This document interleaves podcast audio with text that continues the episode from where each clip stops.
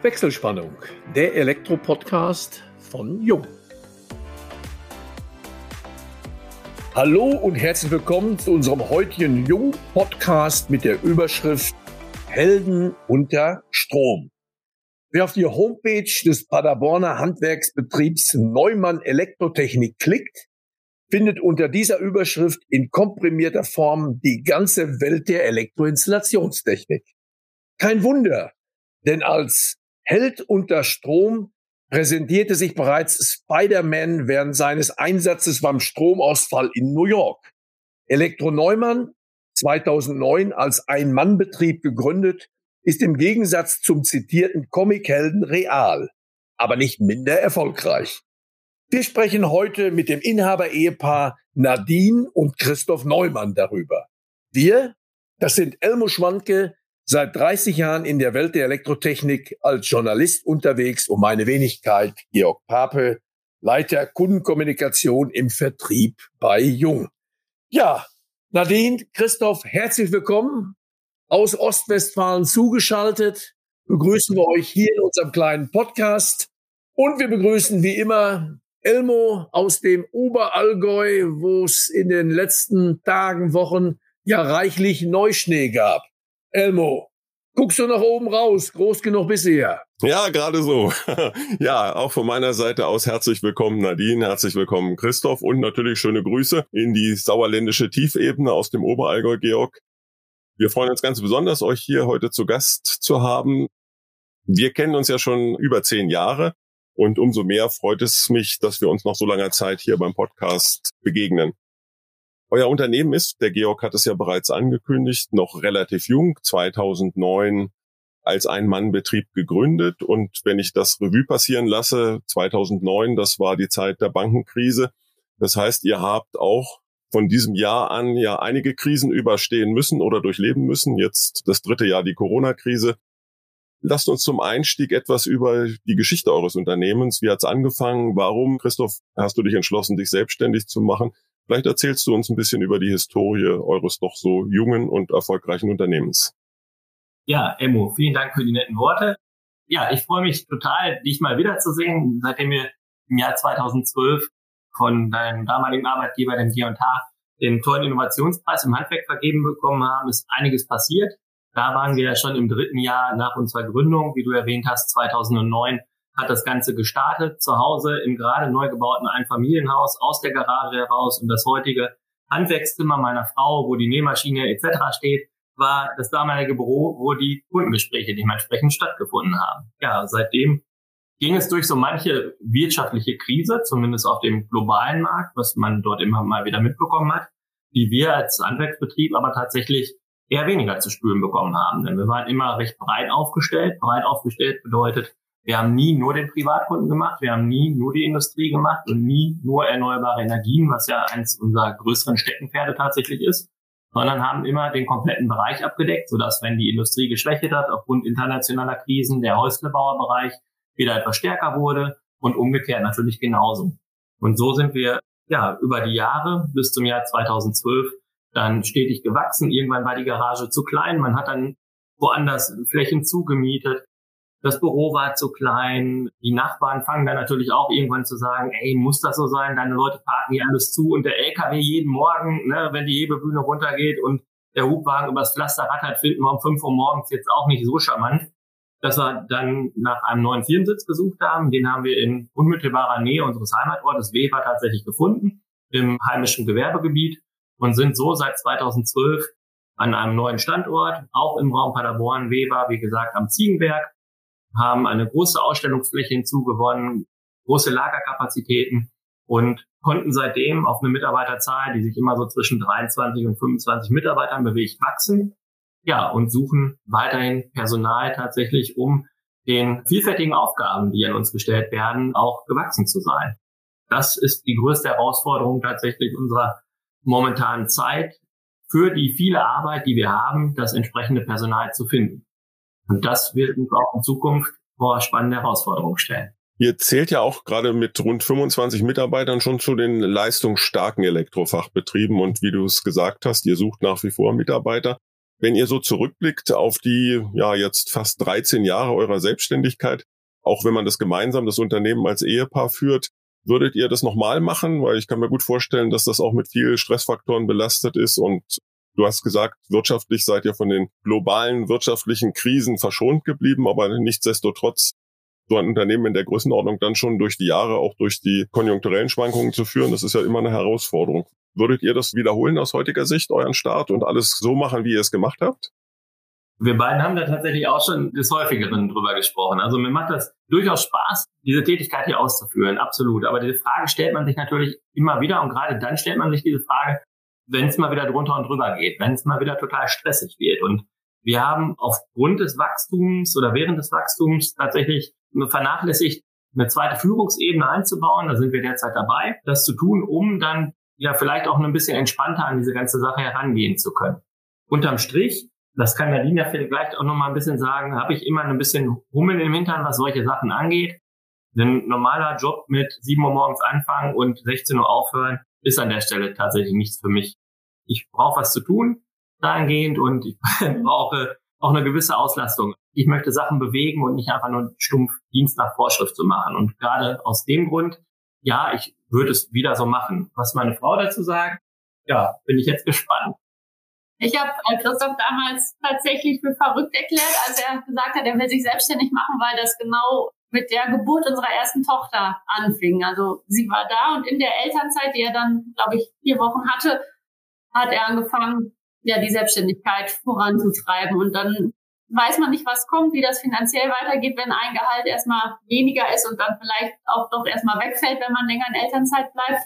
Aber tatsächlich, ja, würde ich auch sagen, wir würden es doch wieder so machen, weil es natürlich auch auf einer Seite klar viel Stress, viel Arbeit, aber auch natürlich viel Flexibilität, die man in einem Angestelltenverhältnis nicht hat. So kann man das halt, wie man es gerade braucht. Und das ist halt woanders nicht möglich. Von daher haben wir das bis jetzt die zehn Jahre gut hinbekommen. Ja, Christoph, nochmal die Frage, warst du denn familiär vorgeimpft? Ich gehe davon aus, dass du Meister der Elektroinstallationstechnik bist und damals warst. Oder wie kommt man dazu, sich gerade als Elektroinstallateur selbstständig zu machen? Ich bin familiär keineswegs vorgeimpft. Mein Vater war Schichtarbeiter bei der Firma Bendler, dort im Werkzeugbau tätig. Bendler bei uns ein sehr, sehr großer regionaler Arbeitgeber. Bendler Arena ist vielleicht vom Fußball aus ein Begriff, wo unser heimischer Zweitligist dementsprechend seit zu Hause hat, der SCP. Ich habe das von zu Hause nicht mitbekommen. Ich war aber, wie gesagt, schon immer emsig. Ich bin als Jugendlicher schon angefangen, ja, als DJ unterwegs zu sein, fand das immer toll, Leute zu begeistern und eben ja früh mein eigenes Geld auch zu verdienen. Und das war so der Einstieg mit 14, 15, dass man da die ersten Feiern gemacht hat.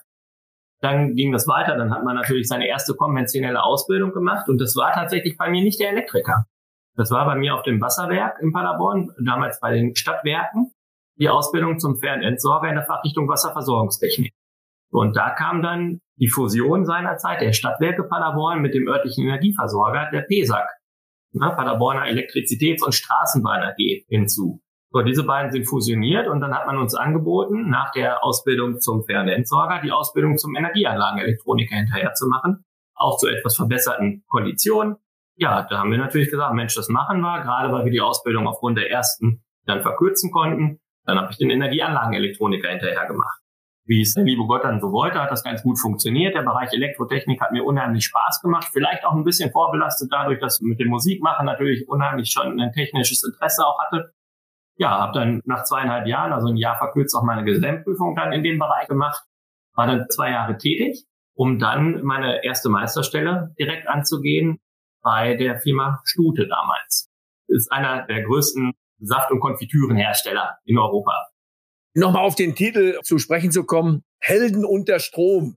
Jetzt bist du ja die Heldin, Christoph ist der Held. Wie ist denn bei euch im Unternehmen die Rollenverteilung? Jetzt haben wir eben schon gehört, mit Firmengründung auch erstmals Nachwuchs bekommen.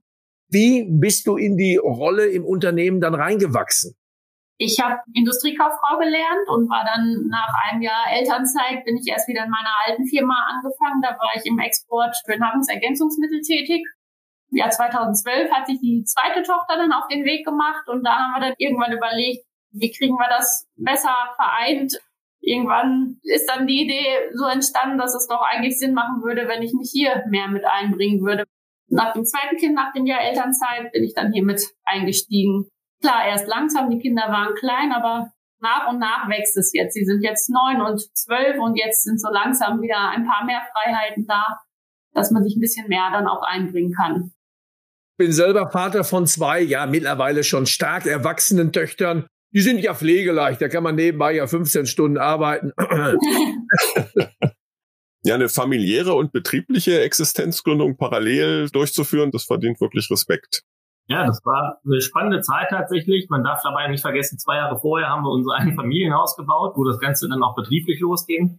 Das musste laufen. Es war alles auf eine Karte gesetzt. Ne? Das Haus musste bezahlt werden, die Familie möchte ernährt werden. Dann hat man den nötigen Druck, um auch in die Pushen zu kommen ne? und vielleicht auch ein bisschen mehr zu machen, als man eigentlich sonst tun würde. Das war der passende Anreiz, die passende Motivation. Das hat ganz gut funktioniert, muss ich sagen. Ihr habt ja nicht nur eine Familie gegründet, nicht nur nur in Anführungsstrichen ein Haus gebaut, nicht nur ein Unternehmen gegründet, sondern wie wir gleich hören, seid ihr auch noch ehrenamtlich intensiv tätig. Dazu gleich aber mehr. Wir wollen erstmal noch ein bisschen bei eurem Unternehmen bleiben. Und da einfach mal die Frage, was zeichnet euch als Arbeitgeber aus?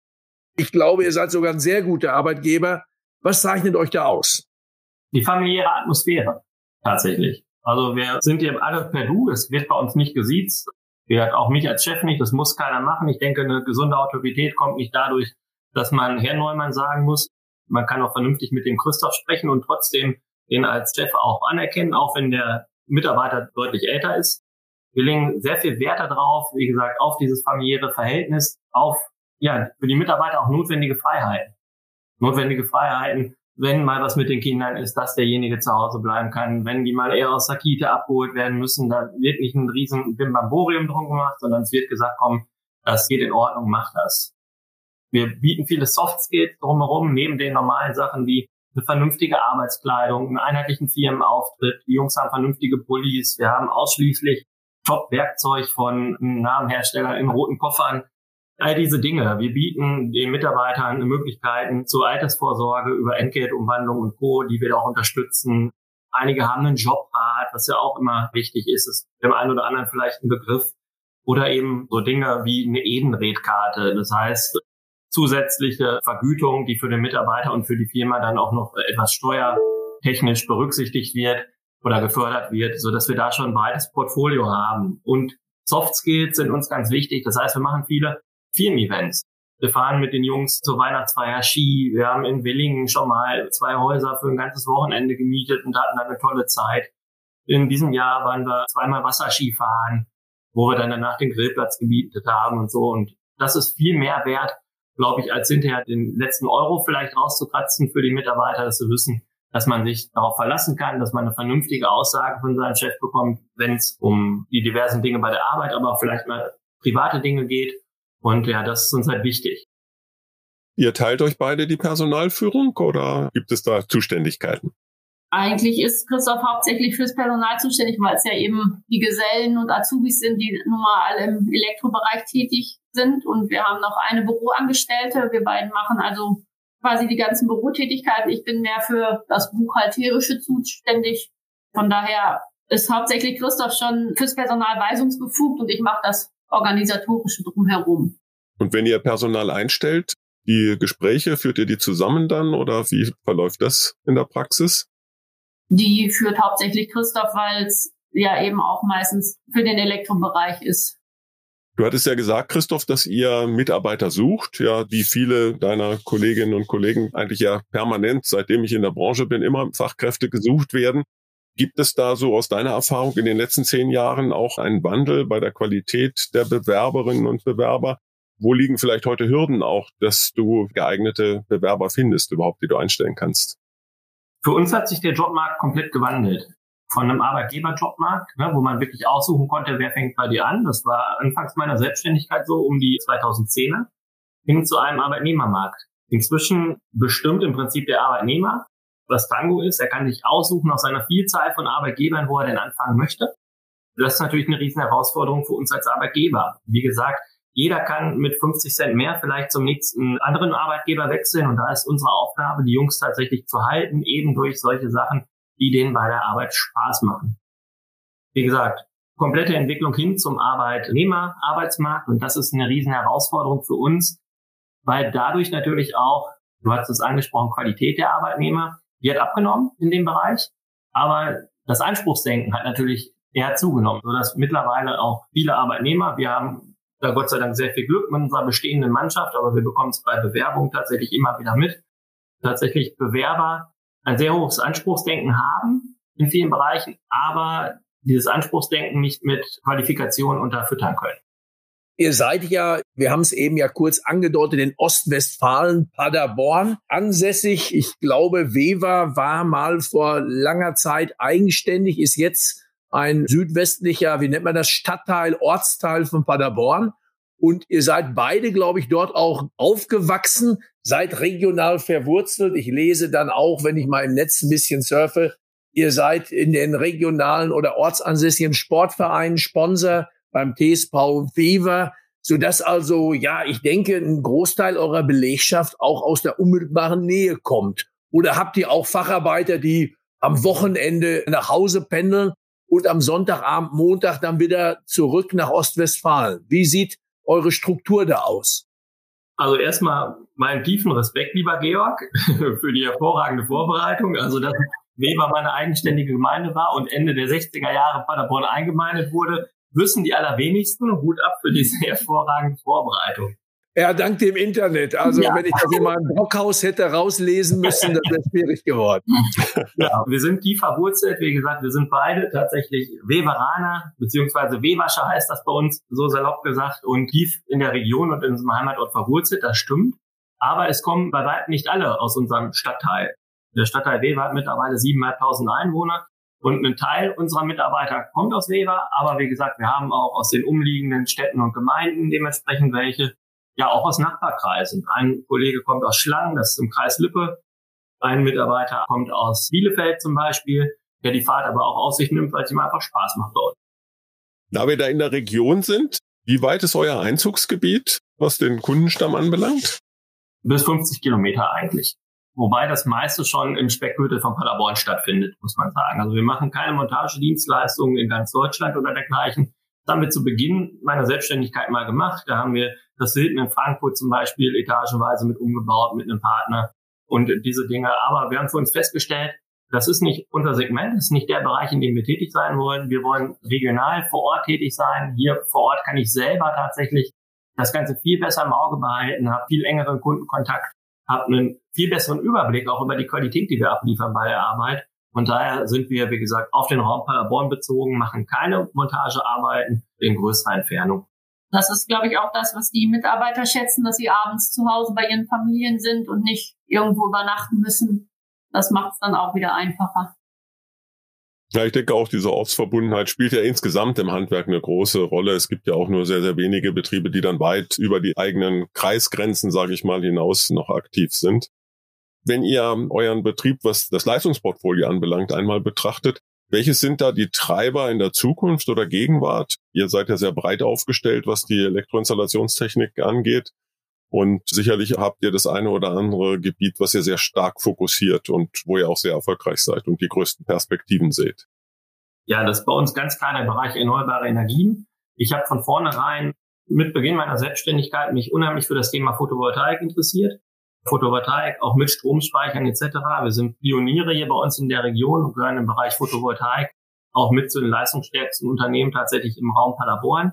Wir machen Speicher seit der ersten Stunde tatsächlich Speicher im Solarbereich, bieten dort ganzheitliche Lösungen an in Verbindung mit Wärmepumpen, in Verbindung mit Wallboxen und einem intelligenten Lademanagement.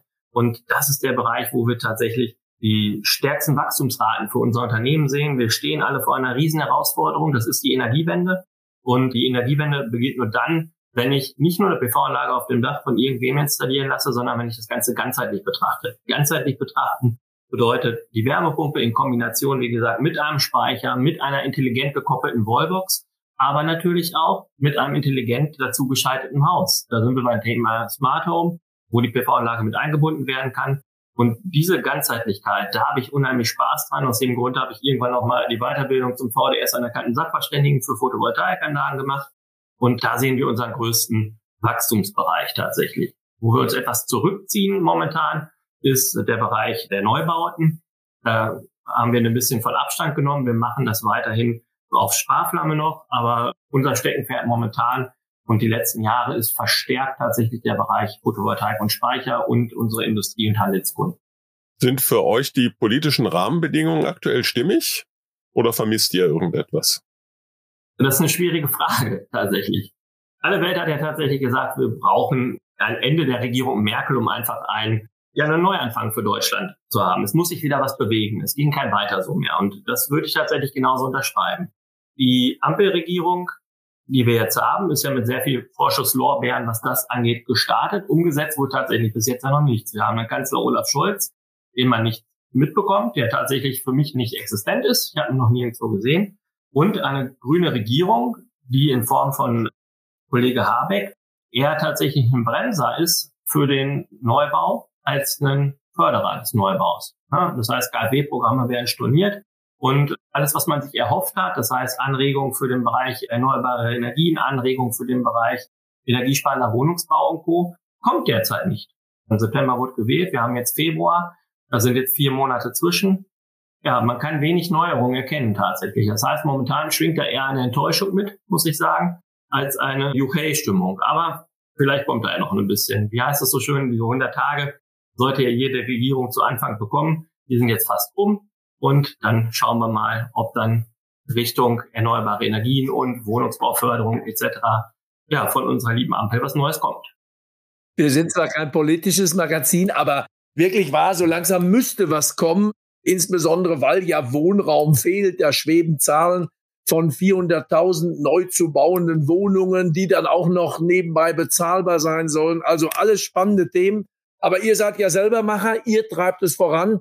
Ich denke mal, großartig Werbung in eurer Region habt ihr gar nicht nötig, obwohl ihr sehr viel Werbung macht. Ich sprach es eben schon kurz an, das ist die Trikotwerbung beim TUS Wewa, aber ihr seid auch noch darüber hinaus sehr, sehr aktiv, was das Ehrenamt angeht. Christoph, du warst seinerzeit in Erinnerung tätig und hast auch jetzt noch ein ziemlichen Buckel voll Ehrenamt. Klär unsere Zuhörerinnen und Zuhörer mal auf, um was es sich da handelt. Wie du es gerade schon erwähnt hast, war ich über fast zehn Jahre stellvertretender Vorsitzender bei uns im Prüfungsausschuss für die Lehrlinge und schon immer eigentlich Schütze mit Leib und Seele. Das heißt, den grünen Rock sagt man ja so schön unter Schützenbrüdern, ja, den habe ich mit in die Wiege gelegt bekommen, auch durch meine Eltern, durch meine Geschwister und Co. Ja, so bin ich seit 2019 Oberst bei uns in der Schützenbruderschaft. Der Oberst für die Nichtschützen ist bei uns in Weber der erste Vorsitzende der Schützenbruderschaft. Wir haben einen Verein mit über 1000 Mitgliedern, sind da sehr breit aufgestellt, von Fahnenschwenkern über die Musikkapelle bis in Skisport. Das heißt auch eine tolle Jugendarbeit in den einzelnen Abteilungen. Und das lebe ich wirklich mit Herz und Seele. Das ist mein Hobby Nummer eins, neben den sportlichen Aktivitäten natürlich wie ein bisschen Fußball, ne? man spielt ein bisschen Tennis, einfach um fit zu bleiben. Und zusätzlich sind meine Frau und ich ja seit Jahrzehnten in der Initiative Hilfe für das Krebs- und schwerstkranke Kind aktiv, wo dementsprechend Gelder gesammelt werden durch eine Karnevalsveranstaltung zum Beispiel, die ausschließlich durch Ehrenamtliche mitgestaltet und organisiert wird und alle Gelder wirklich dort zu 100 Prozent für die gute Sache eingesetzt werden. Und damit haben wir schon einen ganzen Rucksack voll zu tun, neben dem eigentlichen Betrieb, aber das sind alles Dinge, die Spaß machen und für uns beide den Ausgleich bedeuten. Ja, Anerkennung. Also das ist jetzt mal ein bisschen was, da weiß ich, von was du redest, weil wir gerade bei uns im Sauerland das vielleicht für die Zuhörerinnen Zuhörer, die dann nicht unbedingt in Nordrhein-Westfalen ansässig sind, dass das Schützenwesen doch stark verbreitet ist, gerade eben Sauerland, Ostwestfalen. Und das sind dann die Dachvereine, die Dachverbände in den Ortschaften, die da sehr, sehr, sehr viel Gutes tun. Ich weiß gar nicht, Christoph, habt ihr bei euch auch eine Schützenhalle oder seid ihr im Zelt unterwegs? Wir haben das Bürgerhaus tatsächlich. Das Bürgerhaus gehört auch dem Schützenverein und das gleichzeitig die Heimstätte für unsere Skisportler. Auch mittlerweile ein komplett moderner neuer Skistand errichtet wurde. Das ist die Heimstätte unseres Spielmannszuges, der Fahnenschwenker und natürlich auch für unsere normalen Veranstaltungen vom Schützenverein. Nadine, teilst du die Leidenschaft deines Mannes im Schützenverein oder trägst du eher schusssichere Weste in der Freizeit? Der Schützenverein ist ja bei uns eigentlich eher eine reine Männerdomäne. Von 10 bis 15, da war ich bei den Fahnenschwenkern, war ich da sehr engagiert, Wir haben auch als Gruppe viele deutsche Meistertitel gewonnen. Aber das hat sich dann irgendwann, ja, habe ich das dann aufgegeben und von daher im Schützenverein selber bin ich nicht tätig, aber Schützenfest losgehen, feiern, wenn es denn dann hoffentlich dieses Jahr wieder geht, das natürlich immer gerne. Und bleibt bei dir noch Zeit für private Hobbys, denen du allein nachgehst? Ich bin immer sehr gerne kreativ tätig zu Hause, richte gerne ein, dekoriere und bin natürlich auch mit den Kindern viel unterwegs, fahre die zu ihren Hobbys. Mein Ausgleich ist unser Ferienhaus an der Nordsee. Das ist dann so der Ort, wo wir dann eigentlich auch alle entspannen können. Wenn es mal alles zu viel wird, dann fahren wir dahin und das ist dann der absolute Ruhepool, weil es da ganz ruhig ist. Das heißt, da gibt's dann keine Firma, womöglich kein Internet, ja, das mag ich gar nicht glauben, aber schafft ihr es wirklich, da loszulassen? Klappt das wirklich? Ja, zurzeit klappt es gut, weil ja sowieso nichts ist wegen Corona. Eigentlich einmal im Monat sind wir mindestens da oder eben in den Ferien. Es gibt ja gerade in Corona-Zeiten so ein bisschen Beruhigung und Hoffnung, dass man immer noch trotz Quarantäne und Homeoffice auch abspannen und ausspannen kann. Wir sind leider auch damit schon am Ende unseres heutigen Podcasts angelangt. Vielleicht noch meine abschließende Frage. Hat euch die Corona-Zeit selbst persönlich belastet? Was wünscht ihr euch für die Nach-Corona-Ära? Persönlich belastet schon dahingehend, weil man ansehen musste, wie viel den Kids doch genommen wurde. Homeschooling ist für die Kinder eine ganz, ganz bescheidene Möglichkeit, Unterrichtsstoff vermittelt zu bekommen. Die sozialen Kontakte fehlen einfach total. Das hat uns persönlich schon mitgenommen, tatsächlich das mit ansehen zu müssen. Wobei uns natürlich vollkommen bewusst ist, dass wir da auf einem ganz, ganz hohen Niveau klagen. Ne? Wir haben ein schönes Einfamilienhäuschen, wir haben eine Terrasse, wir haben einen Garten, ne, wo man dann in dieser Zeit auch hineingehen konnte. Das haben viele andere nicht. Dennoch freuen wir uns, wenn dieser Wahnsinn vorbei ist und es einfach ganz normal wieder losgeht und wir auf ein ganz normales Fest mal wieder gehen können, auf ein ganz normales Konzert, den normalen Alltag einfach wieder gemeinsam genießen. Da freuen wir uns tatsächlich schon sehr drauf ganz entspannt mal wieder Freunde treffen, ohne sich Gedanken über irgendwelche Vorschriften zu machen, das fehlt halt. Ja, ich glaube, diese Hoffnung und diesen Wunsch, den teilt ihr mit der großen Mehrheit der Gesamtbevölkerung, aber natürlich auch unserer Zuhörerinnen und Zuhörer. Ich bedanke mich ganz herzlich bei euch, Nadine und Christoph, und vielen Dank, Georg. Hat uns wieder sehr viel Spaß gemacht. Damit schalten wir für heute die Wechselspannung frei und bedanken uns bei allen Zuhörerinnen und Zuhörern ganz herzlich. Wir hoffen, es hat euch wieder viel Spaß gemacht und wenn das so ist, freuen wir uns natürlich über eure Weiterempfehlung. Und falls ihr Fragen haben solltet, beantworten wir euch diese gern unter kundencenter.jung.de. Wir freuen uns auf euch beim nächsten Wechselspannungstalk, dem Jung Elektro Podcast.